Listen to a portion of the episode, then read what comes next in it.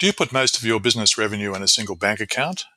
Then you draw out money from this account to pay normal operating costs, a salary for yourself, and maybe a few indulgences. When you get to the end of the quarter and have to pay taxes or loans or rent, you suddenly find you don't have enough money to cover the payments due. Stress goes up and you have to beg, borrow, and steal enough to make the payment. But it doesn't have to be like that. Kids learn early in life how to use a piggy bank. Money goes in when it's available, and you can make a big withdrawal when you need it. You can do the same in your business. This is a technique developed for helping people who have problems paying off credit card debt, but it works just as well for you.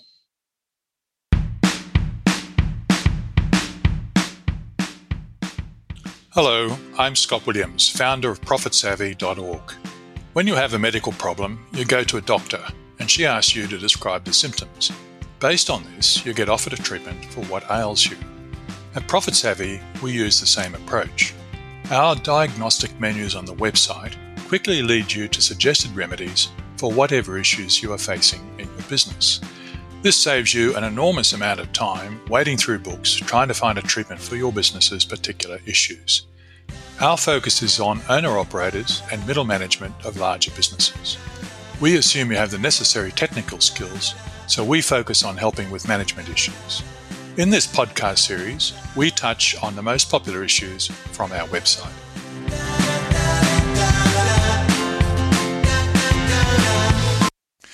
If you're like most businesses, you're going to keep most of your income from the business in a single bank account.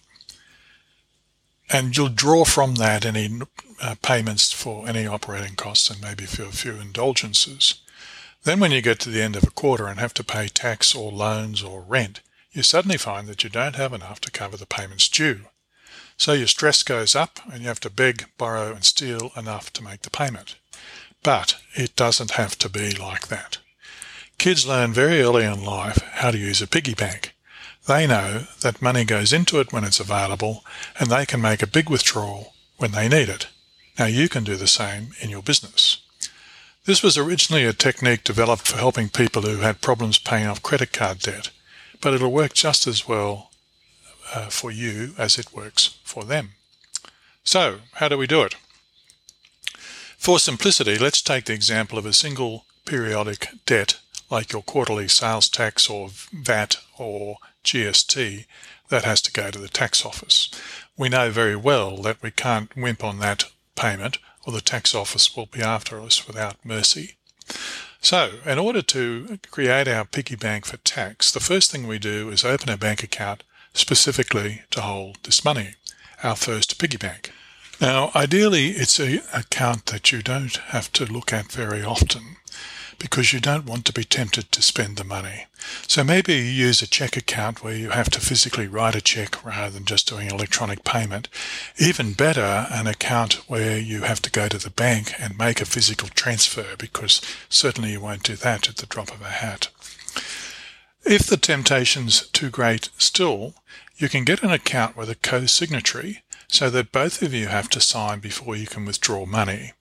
That way, the other person will act as a brake on you spending the money rationally. With two people to sign, you're going to be a lot less tempted. Now, in order to have the money that we need at the end of the quarter, we want to deposit a fixed amount into each period so that at the end of the quarter, you've got enough money in the piggy bank to pay the tax bill. You probably already have a good idea what your quarterly tax is going to be. Maybe it's going to be roughly the same as it was last month, or if you're in a seasonal business like tourism, maybe it's going to be the same as the same quarter of last year. We also want to pick a deposit frequency. This is how often you're going to put money into the piggy bank. Weekly is a good figure because it's going to be a lot smaller amount of money than it is if you do it only monthly. So it's much easier to find in your cash flow and it doesn't hurt as much when you move it out of your normal bank account. So let's assume we're going to do a deposit frequency of one week and we need to pay this particular account every quarter. That's 12 weeks.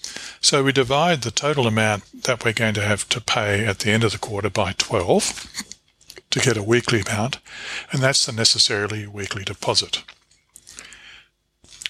You could do the weekly deposit manually from the main bank account into your piggy bank, but there's a good chance that you'll forget or you'll be tempted not to do it if you have to think about it.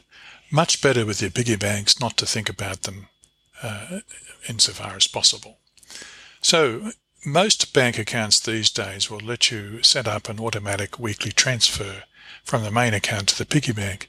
If you do that weekly and automatically and for the amount of money that you need at the end of the quarter, then that money will be there when you get to it at the end of the quarter.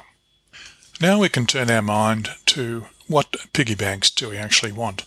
There's no hard and fast rule about this. It's entirely up to you and how many uh, banks you want to have and how many types of payment that you want to monitor on a regular basis.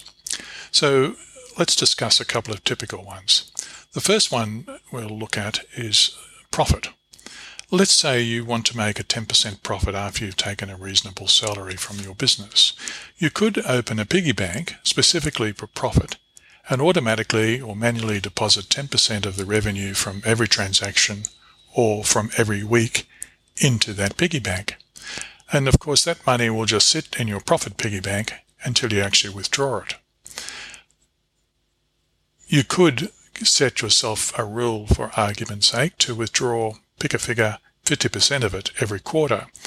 And you can use that as venture capital to spend on the growth of your business because you'll almost invariably need to spend money in advance of getting it back if you're trying to grow your business.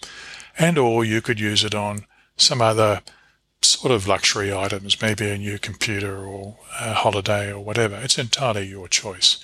But as long as you maintain the discipline of not spending the money in the profit piggy bank until you give careful consideration to it, then it'll sit there waiting for you. A second possible bank is uh, to cover your cost of goods sold.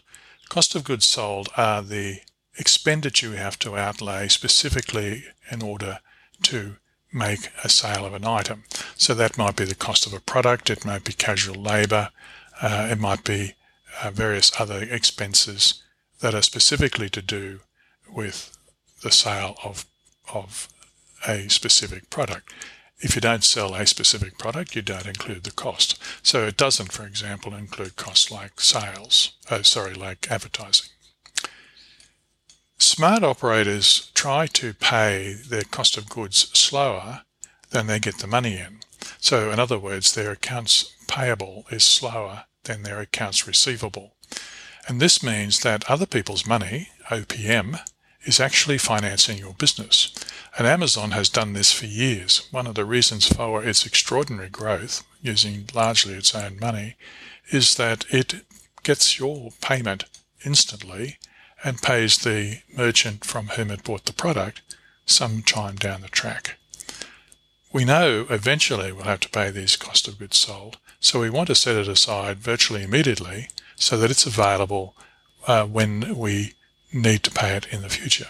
And in the meantime, it's sitting there, and if you have an interest uh, earning account, then of course it's earning interest for you as well. There's also plenty of other operating expenses. These are fixed, also called fixed costs. These are the expenditures that uh, aren't directly related to the sale of individual products. Typically, they include things like banks and lease expenses, uh, rent, salaries. Salaries are effectively a, a, fixed cost because you don't let uh, staff come and go. If you do, they would be casual staff and they'd be up in your cost of goods sold. So you could open one or more piggy banks to cover your debt repayments, to cover your rent, to cover your salaries, and pay a sum of money into those piggy banks either manually or by automatic deduction. An automatic deduction is always better, so that the necessary money is there when you come to spend it at a later date. You might be already thinking that uh, there's going to be a big problem here because there may not be enough money in the bank account to pay all the weekly drawdowns when they're due to the piggy banks, and this quite often does happen from time to time. If, of course, your business is not very healthy and you're not earning very much money, it will happen more often than with a business that's fairly healthy uh, and money comes in fairly steadily. In this case of a shortfall, you can choose to forego some of the discretionary transfers, like the ones that are going to profit and maybe to your personal salary. But you should always try to pay the ones to the non-discretionary piggy banks like tax and rent and bank debt before you stop putting money into the discretionary ones. Because the non-discretionary ones like the bank debt and the tax are going to be penalised more thoroughly by the tax office or by the bank, you can't really afford to slip on them too much. Whereas the ones that are discretionary, like profit and your salary, you could give and take a little bit. Ideally, of course, you repay any money that you deduct from the discretionary ones as soon as you have surplus funds in your main bank account. If you found what we discussed in this article on piggy banks to be of some interest, you can read a lot more about how to implement the concept and, and thereby improve the likelihood of having funds to pay debts when and they when they fall due by going to the profitsavvy.org website and searching under the profit autopilot topic. There you'll find our articles on piggy banks, and in fact, you might even find that the profit autopilot, which tries to guarantee you a acceptable level of profit, an interesting read as well. Thank you and goodbye.